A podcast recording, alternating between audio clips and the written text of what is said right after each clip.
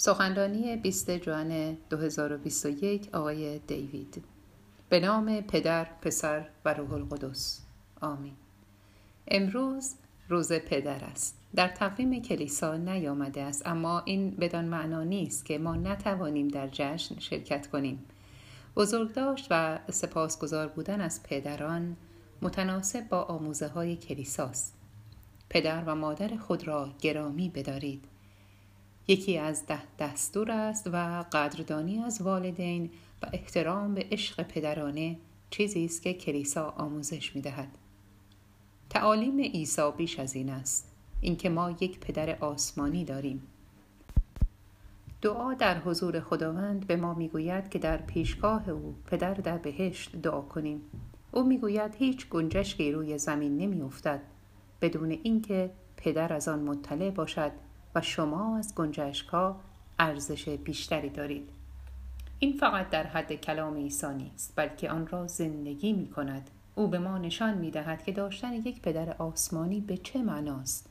او به درگاه پدر دعا می کند او را در دعا نشان می دهد خدا را ابا یا پدر می خواند که نه فاصله بلکه صمیمیت را نشان می دهد او اعتماد کامل خود را به پدرش نشان می دهد و در انجیل نیز چنین نشان داده شده. به او می آموزد زمانی که او خسته است و آنجا روی بالشتک خوابیده باد سهمگین می شود امواج بالا می آید و او مانند یک کودک در خواب است. شاگردان وحشت می کنند و می ترسند او را بیدار می کنند استاد استاد ما در حال نابودی هستیم.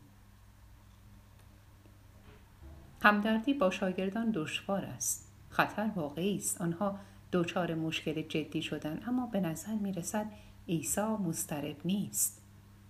ما همدردی می کنیم زیرا اتفاق پیش آمده را درک کرده ایم می دانیم که در شرایطی که مسائل خوب پیش نمی رود استراب ایجاد می شود عیسی خواستار اطمینان بخشی است. می خواهد کمک کند. نمی تواند بخوابد نمی تواند استراحت کند. همه ما زمانهای این چنینی داریم.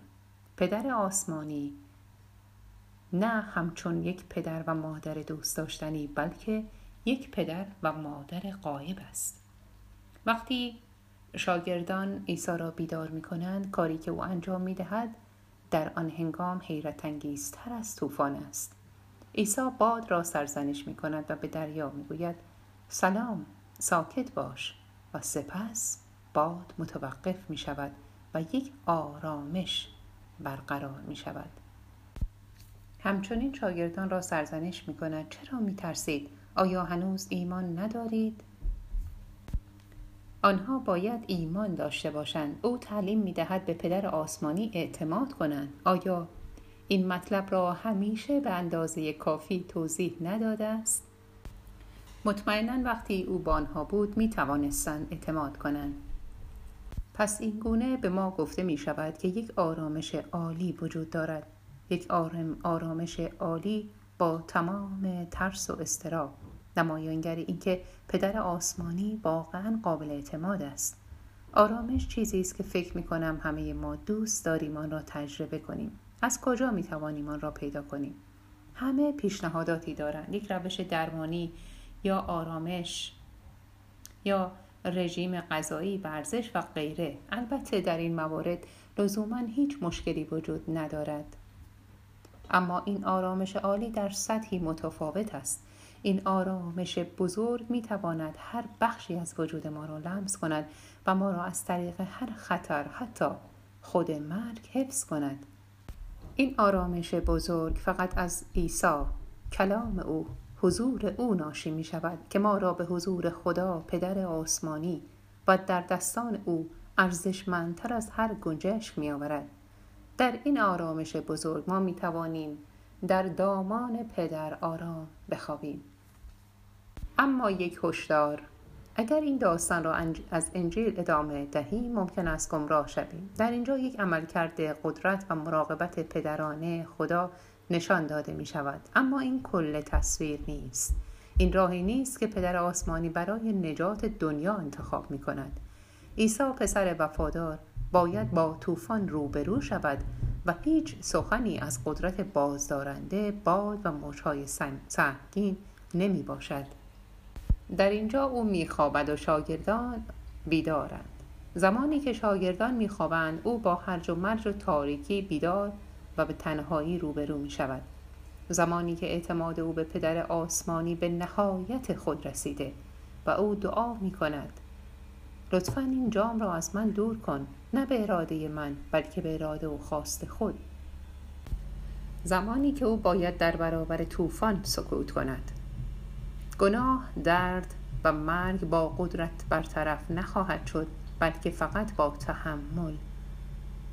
و این گونه بر ضعف غالب می شود بنابراین در اینجا اطمینان وجود دارد. اما بگذارید بدانیم آن چیست. مطمئنا این گونه نیست که از طوفان و خطرات زندگی برحذر شویم. دوباره به تجربه سنت پل گوش دهید. آفتها، سختیها، مصیبتها، ضرب و شتم، زندانها، شورشها، زحمات، شبهای بیخوابی و گرسنگی. اما اما پولس می‌داند که با هر آنچه روبرو می شود تنها نیست. او به مسیح اعتماد می کند نظم در هرج و مرج نور در تاریکی و آرامش بزرگ در قلب طوفان. با ما به طور فریبنده ای رفتار می شود و این درست است. به شکل ناشناخته در این حال شناخته شده در حال مرگ اما زنده.